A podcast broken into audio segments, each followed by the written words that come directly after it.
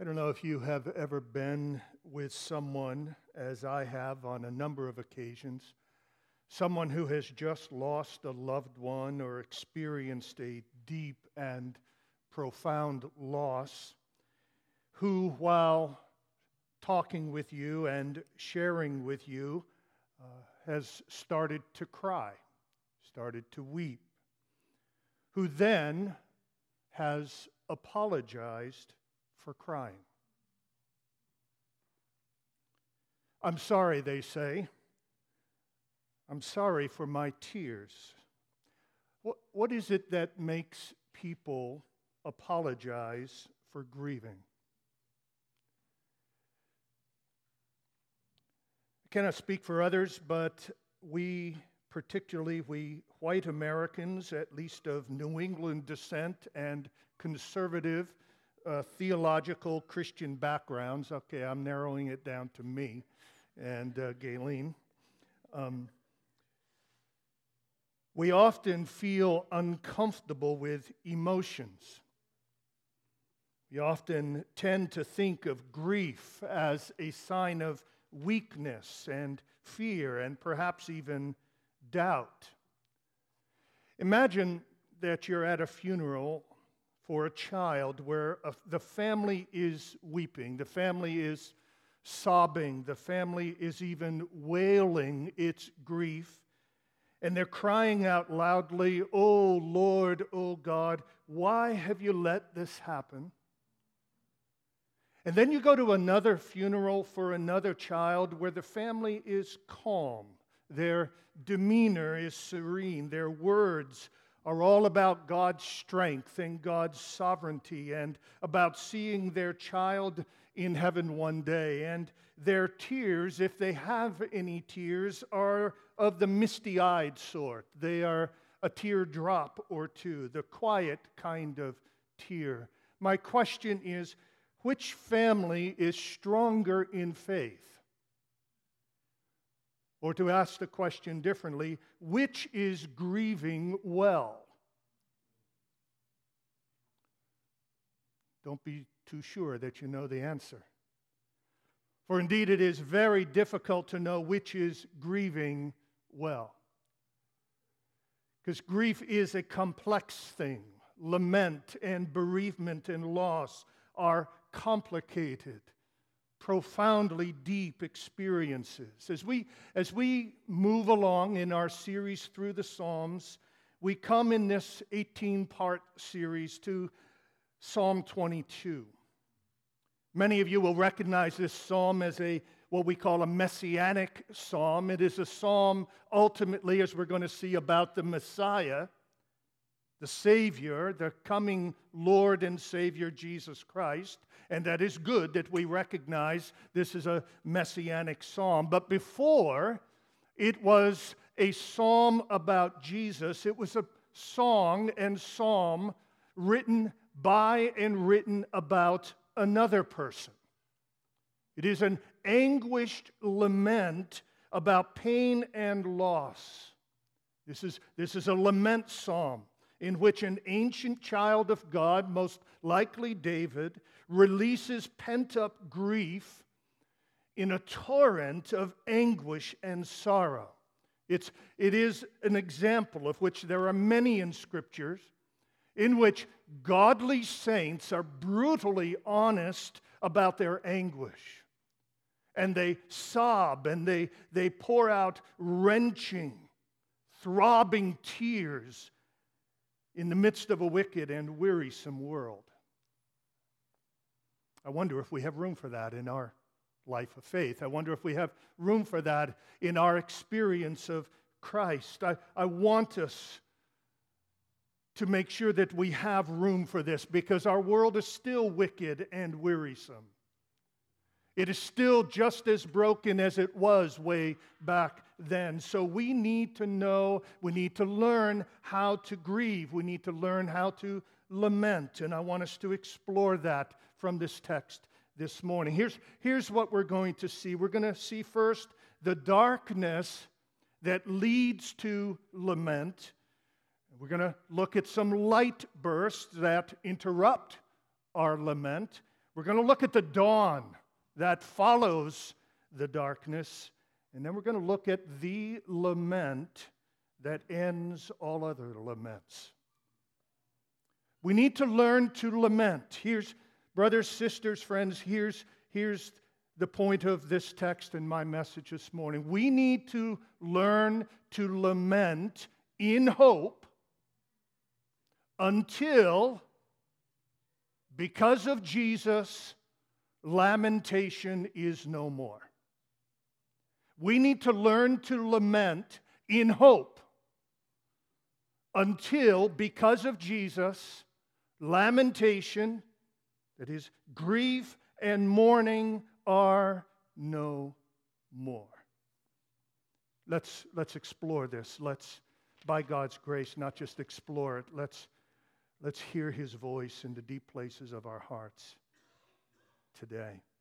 First of all, let's look at the darkness that leads to lament. These are reasons, these are circumstances that lead us as human beings to, to weep, to wail, to cry, to lament.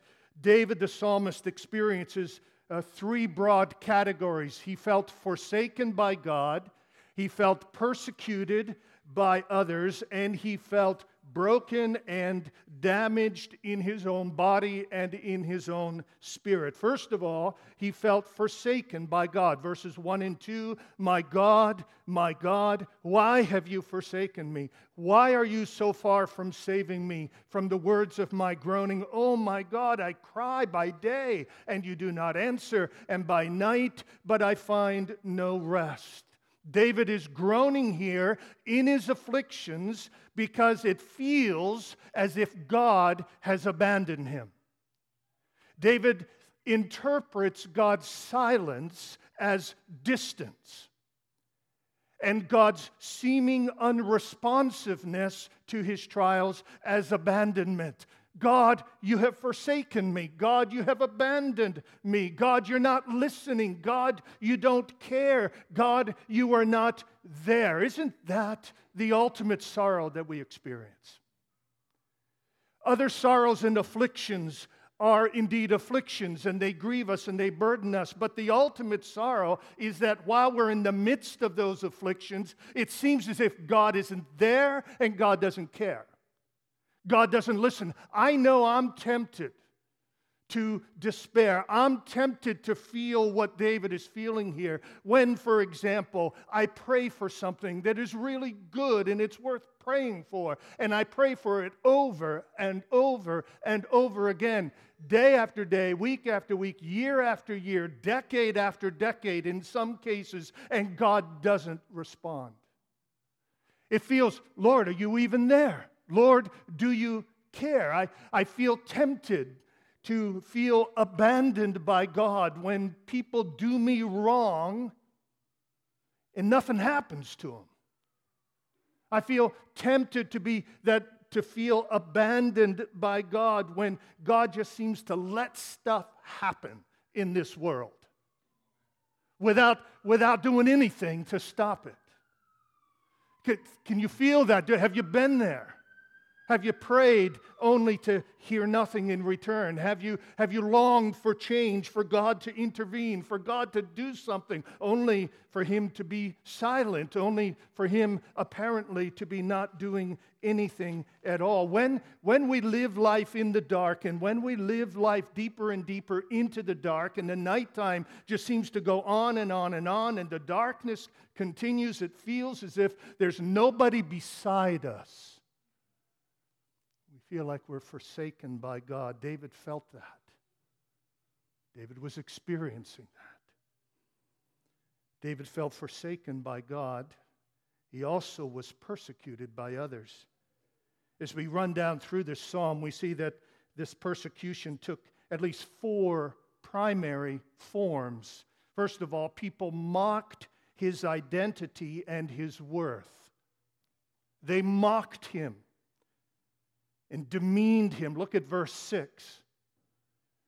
I, but I am a worm and not a man, scorned by mankind and despised by the people.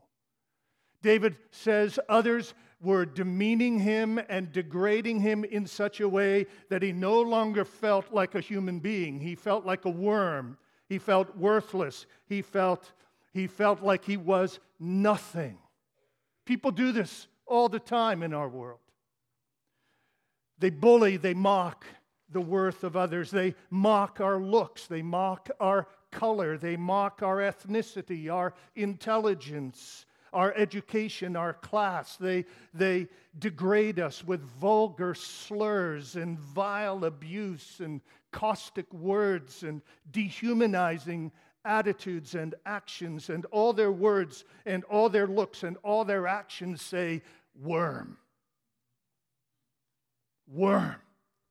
They treat us and they treat others as less than fully human.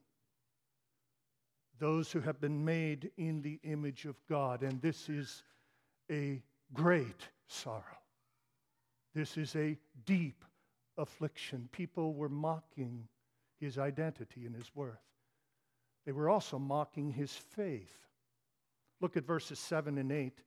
All who seek me, see me, mock me. They, they make mouths at me. They wag their heads. He trusts in the Lord. They say, He trusts in the Lord. Let him, let the Lord deliver him. Let him rescue him, for he delights in him. Do you hear the tone of mockery here? People were looking on at David and just saying, oh, he's one of those religious guys. He's one of those guys who trust in the Lord. He's looking to the Lord to deliver him. Yet look at his life. His life is a mess. His life is afflicted. Where is his God? You ever had that happen? You're one of those people who trust in the Lord, and yet you suffer like everybody else does. Where's your God? People were mocking his faith and mocking his God. They, they mocked his worth, they mocked his faith, and then, in addition to that, on top of that, they shamed him and embarrassed him. Look at verses 17 and 18. I can count all my bones. They stare and gloat over me. They divide my garments among them, and for my clothing they cast lots.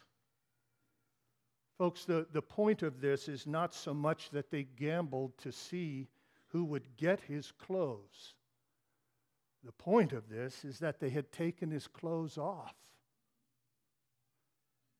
The point of this is that they had exposed him to open shame. The point of this is that they had made him naked. This is David's way of saying, they have shamed me in public. They have violated my privacy, my dignity, my honor. They have violated decency. They have stripped me of my dignity. They have stripped me of my privacy, my secret self, my private space has been invaded. I've, I've been exposed, embarrassed, shamed. What might this look like in our own lives? Someone may know and expose a secret of our past. Someone may call attention to our weaknesses and to our vulnerabilities. Someone may mock us at the point of where we feel most exposed and most, yeah, just most naked. David says they mock my worth, they mock my faith, they embarrass and they shame me. And then he adds one more to it people ganged up on him and left him no way of escape. They ganged up on him. Look at verse 12. Verse 12. Many bulls encompass me. Strong bulls of Bashan surround me. They open wide their mouths at me like a ravening and roaring lion. And then down in verse 16, for dogs encompass me, a company of evildoers encircles me. Folks, what David is saying here is that he is being ganged up on. What he's saying here is that this is a kind of mob attack, mob assault, mob persecution. And by saying that they encircle him, what he's saying is, is that there's no way to escape. I am surrounded by it. I am surrounded by people and afflictions and sorrows that are hemming me in. There's no way out. As a seventh grader, I remember experiencing this. Um, I had a kind of challenging junior high. I grew about eight, eight inches in a year, and all the weirdness that comes with that awkward, clumsy, gawky, stumbling, bumbling young kid. To go with it, I had a pimple problem so bad that the kids at school used to call me Pizza Face. And then, every day for months, as I would go to school, there was this gang of kids who would look for opportunities to surround me in the hallways and push me and shove me and mock me, and there was no escape. There's no way out. As I read this, I remember that. I remember it all so clearly. I remember just feeling helpless. I remember feeling surrounded. I f- remember feeling hemmed in. You know the feeling? It may not be people, maybe circumstances. It may feel demonic. It may feel like it's hell attacking you and demons attacking you, but you're surrounded, and, and the tempter and the accuser and the shamer of hell, the devil himself, is just encircling you, and, and you feel like there's no way out. David says, I, f- I feel like I've been forsaken by God, and I am being persecuted by others. And then he adds, I I am afflicted in mind and spirit and body. Look at verses 14 and 15. I am poured out like water, and my bones are out of joint. My heart is like wax, it is melted with, within my breast. My strength is dried up like a potsherd. My tongue sticks to my jaws. You lay me in the dust of death. This is the language of acute physical, probably psychological trauma and affliction. David was coming apart. David was losing it physically, he was losing it psychologically. He was melting away under the heat of affliction. There is a darkness that leads to lament. It is in those seasons of our lives where we feel forsaken by God, those seasons when we are persecuted by others, those seasons when we are afflicted in mind, in spirit, and in body. And my friends, it doesn't do any good to deny the grief. It doesn't do any good. We don't see David deny the grief. We don't see David force a smile. We don't see David fake a smile. We don't see David make believe that everything is okay. No, he pours out his heart in anguish. He pours out his heart. He laments. He laments. And yet, we as Christians, all too often, force and fake the smile. While deep inside, we're grieving and we're broken in heart.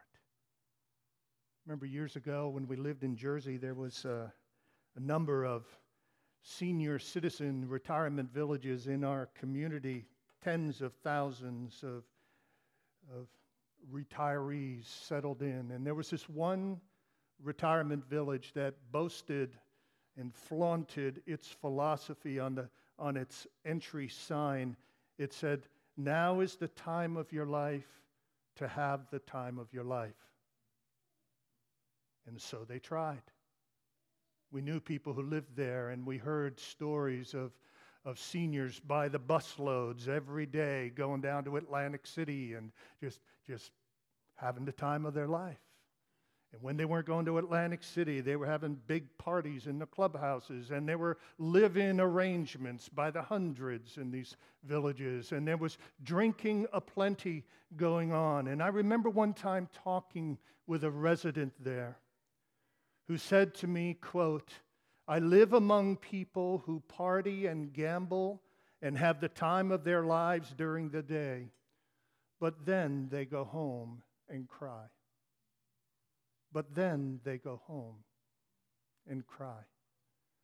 Trying to, to heal human sorrow with noise and tickles and smiles and, and fun and laughter, but at the end of the day, when we, when we are left alone with ourselves, what do we feel? What do we feel? You know, there are 150 Psalms. More than 75 of them are lament Psalms. Over half of the Psalms are about sorrow. And nearly 90 of them are about either sorrow or suffering. That says to me, my friends, that says to me that sorrow, suffering, and lament are normal parts of the Christian life. They are normal, acceptable parts of the Christian life. We need to see this for our own sakes and for the sakes of our brothers and sisters in the Lord. Do you know how many times in the Psalms the psalmists cry out, Things like, How many are my foes? How long will I suffer? How long will you forget, O Lord? How long will you look on as evil prevails? How long will my enemies scoff at me? How long will you be angry with us, O Lord? Why have you broken down our walls? Why do you hide your face from me? Will you spurn us forever? Will you never again be favorable to us? Are your promises at an end? Have you forgotten to be gracious? Oh, when will you come to me? How great are my troubles? How many are my tears? Why do you stand far away? Why do you cast us off forever? Time and time again, those kind of cries come from men of faith, the Davids of ancient time. Do they come from us? This isn't just Old Testament. We all know, do we not, that when Jesus was in the presence of death, the death of his friend Lazarus, says simply, Jesus wept. He wept. And the language is not the language of teardrop weeping, it's the language of sobbing tears. Paul the Apostle says that we groan. As believers, we groan, longing for the redemption of our bodies. Jesus on the cross says, Why? And Jesus on another time says, How long, O Lord? How long, O Lord? We we need to understand that the godly have always wept. That tears are part of the journey, that tears are part of the reality that we face. There is a darkness that leads to lament, and we need to let it lead to lament. Don't ever be apologetic for your tears. Let them flow. Whenever the need is felt, let them flow. Sob freely. Grieve deeply. Mourn deeply. For ours is a broken world, and ours are broken hearts.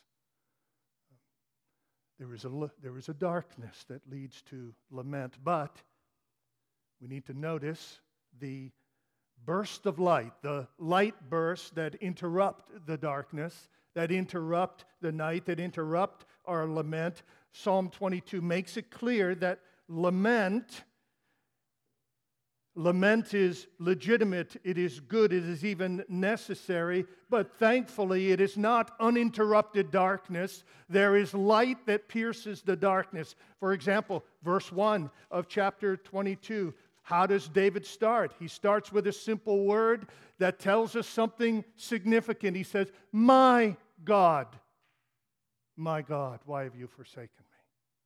No matter how forsaken he felt in that moment, there was this little light burst of faith. This God who I think has forsaken me is still my God. He's still mine. There's light there.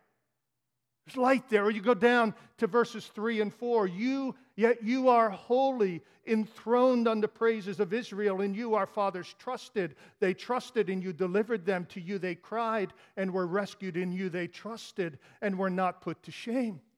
So here's David, little light burst coming into his, his sorrow darkened heart. He, he is reminded of the character of God. You are holy, O Lord. He is reminded of the exalted place of God. You are enthroned, O Lord. He is reminded of the past faithfulness of God. You rescued our fathers, our parents, our grandparents, when they cried, Lord, you rescued. Here are light bursts that are coming through the darkness into his soul. It happens, doesn't it, in grief? We think we're sinking, and then all of a sudden there's just this little ray of light a little ray of light. It comes in so many different ways. I remember a number of years ago, back in 2005, I think it was. Yes.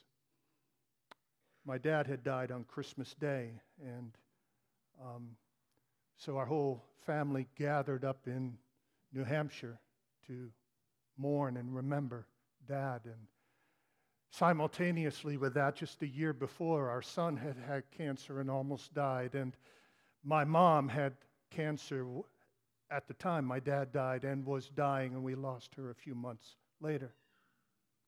Other circumstances going on that were dark and hard and difficult. We're with the family and we're mourning and we're grieving. And at the end of that week, we're getting ready to, to head home from New Hampshire down to New Jersey, and we look for our car keys, and they're nowhere to be found. And, and uh, this was during the holiday season, so there was just no way to get keys mailed to us. I mean, we were just we were just there in New Hampshire, couldn't find the keys, couldn't find the keys. Tried to figure out where did these keys go, and uh, and we remembered that uh, had taken a walk the night before. His the week after December in New Hampshire, taking a walk around a very large block. You know, blocks in New Hampshire about a mile around, okay? Uh, you know, she had taken this walk and, and while out on the walk had slipped and fallen. And it hit her that day as we were getting ready to leave. Did the keys fall out of my pocket? Problem was that six inches plus of snow had fallen that night. So we didn't know where exactly, had general idea where she had fallen. We didn't, had, we had no idea where the keys were. Uh, and not only had the snow fallen, but it had been plowed. And so we, we walk around and we, we're looking and we're looking, we're looking, and we walk up to the spot where she had fallen, and there, sticking out of the snow, was the tip of a car key. And we, it's like, are you serious? That was a light burst in the midst of the darkness. That was a reminder to us our God cares. Our God cares.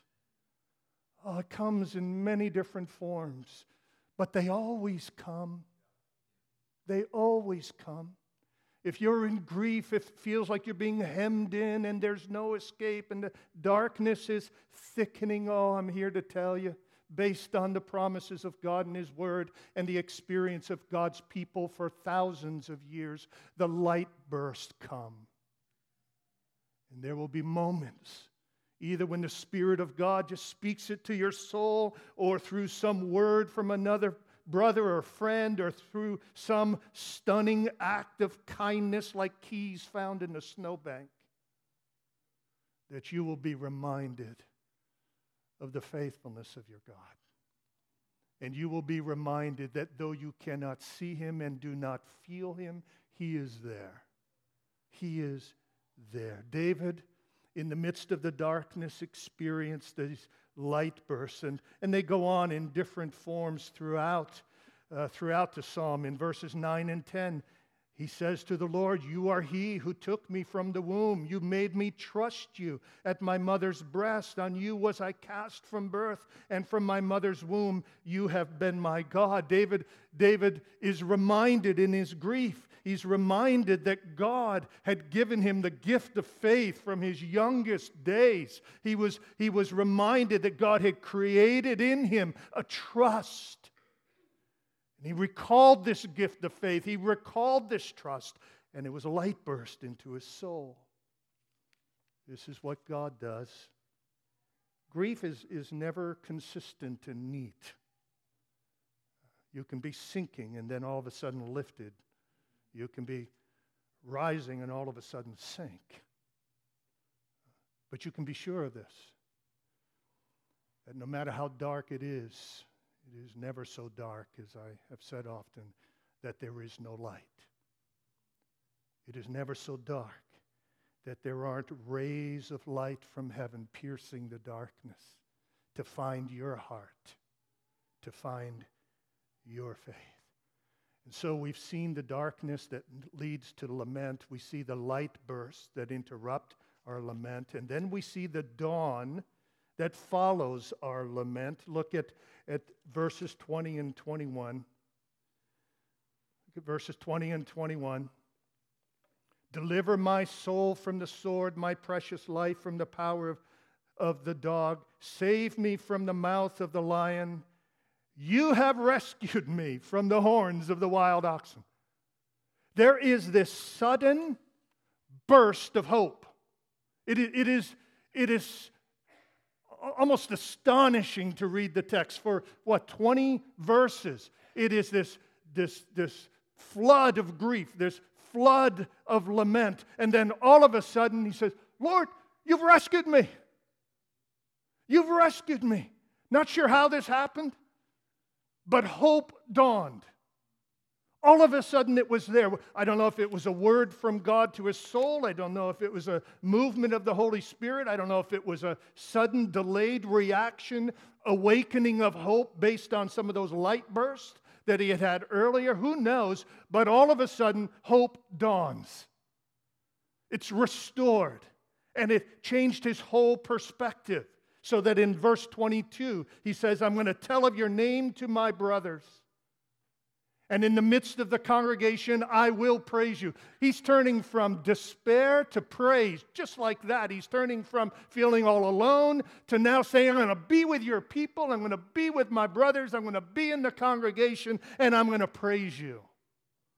And then he goes on, it says in verse 26, I'm going to be satisfied in your presence. He says in verses 27 through 29, not only am I going to be happy and your people be happy, but all the nations, all the families of the earth are going to be a part of this. So his perspective has changed completely from despair to, to glorious hope. Hope has dawned. My friends, Take God at His word.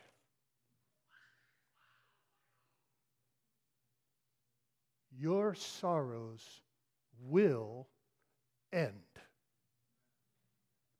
They will end. I don't know when. I don't know how.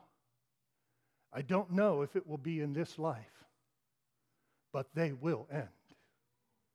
Hope is. At the end of the night, weeping may last for the nighttime, but joy will come in the morning. Blessed are those who mourn, for they will be comforted. Those who sow in tears will reap in joy. Dawn is coming.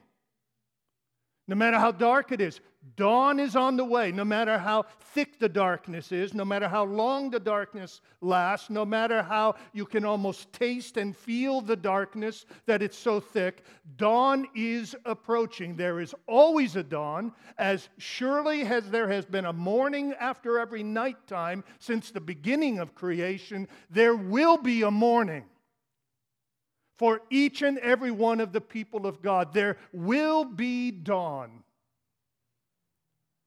There will be. There will be for you. What are you facing? What are you feeling? How dark has it gotten? Morning is coming. Morning is coming. Don't give up. Dawn is going to break. You say, well, how do we know that? We know that because there was one lament to end all other laments. There was one person who suffered to put an end to all suffering. It is very important that we understand that this psalm is not just about David. It is about David, but not just about David. Peter says something fascinating in, in 1 Peter. He, he talks about how the prophets of the Old Testament would write things, and then they would search into the things that they were writing to try to figure out who they were writing about. They were writing things often about themselves, but then as they began to write and the things came through their quill onto the parchment, they realize that this isn't really about me anymore. And Peter says that's because the Holy Spirit was carrying them along to talk and predict and prophesy about the Christ, about the Savior. You know, we look at David's life and he had a lot of sufferings, but the kind of thing that he describes here in Psalm 22 goes way beyond anything that we read about anywhere else in the Bible about David. I wonder at what point as he wrote Psalm 22, did he think, hmm, I'm writing things here that I don't even fully identify. I wonder who this is about. Well, the New Testament makes it clear that what Psalm 22 is ultimately about is the ultimate sufferer. The Lord Jesus Christ, who on the cross said, My God, my God, why have you forsaken me? And as you read Psalm 22, friends, you're reading a description, an exquisite, detailed description of the sufferings and agonies of crucifixion. Even though crucifixion as a form of execution hadn't even been invented yet when David wrote this, some 500 years later. So here's David describing a suffering and a sufferer that parallels in, in horrific detail the experience of crucifixion. And then, a thousand years after David, there comes a man whose name is Jesus. And he carries a cross on his shoulders up a hill called Calvary. And there they pierced his hands and his feet. And they encompassed him like wild animals. And they taunted him and said, Where is your God now? And he was thirsty, and he, his heart melted with thirst, and his bones were out of joint. And they blasphemed him, and they stripped him naked, and they gambled over his clothes. And so we realize that while David suffered and we suffer, there is one who suffered the most. And this one, he cried out, My God, my God, why have you forsaken me? And if, if the Father had answered in that moment, the Father would have said something like this My son, my son, I have forsaken you in this moment. You see, Jesus was not just feeling forsaken, he was forsaken. The Father had turned his back on his Son and poured out his wrath on his Son. And the Father would say, My Son, this is because before the world was made, we decided we wanted people to be our own. We wanted to extend our divine family love from the Father, Son, and Spirit to countless human beings. But those human beings would be sinners, guilty before us, and their sin would deserve our wrath and our judgment. But in our love, we remembered mercy and compassion. And so, my son, we decided that this was the way that we would redeem them from their sins. We would pay the price for their sins. We would atone for their sins. We would take and carry their sins and their sorrows far, far away. You would bear them in your own body on the cross. You would suffer so that they would not have to suffer anymore. And this is the lament to end all other laments. This is God saying, I am suffering with you and I am suffering for you. I am suffering in your place so that the day will come when Jesus will join you in the congregation of the brothers singing the praises of God. The day will come when all the nations will bow down, not before King David, but before David's son, Jesus Christ. The day is going to come when sorrow will be no more. The day is going to come when glory will prevail. The day is going to come when tears are no more. The day is going to come when suffering ends. No more lamentations. No more tears. No more grief. Oh, Oh, what a Savior we have. And what hope we have. We need to learn to lament. We do. Don't fake it. We need to learn to lament. We need to learn to lament in hope until, because of Jesus, lamentation is no Here is our God. This is why we need the Psalms. This is why you need the Psalms. You need to be in them often. You need to be in them deep because they will speak what's in your soul and turn you loose to express all the joys and all the sorrows, all the hope and all the grief that are a part of living in the real world with real authenticity until he comes. And so it is entirely fitting that we close both by singing and by sharing communion with each other. I'm forgiven because he was forsaken.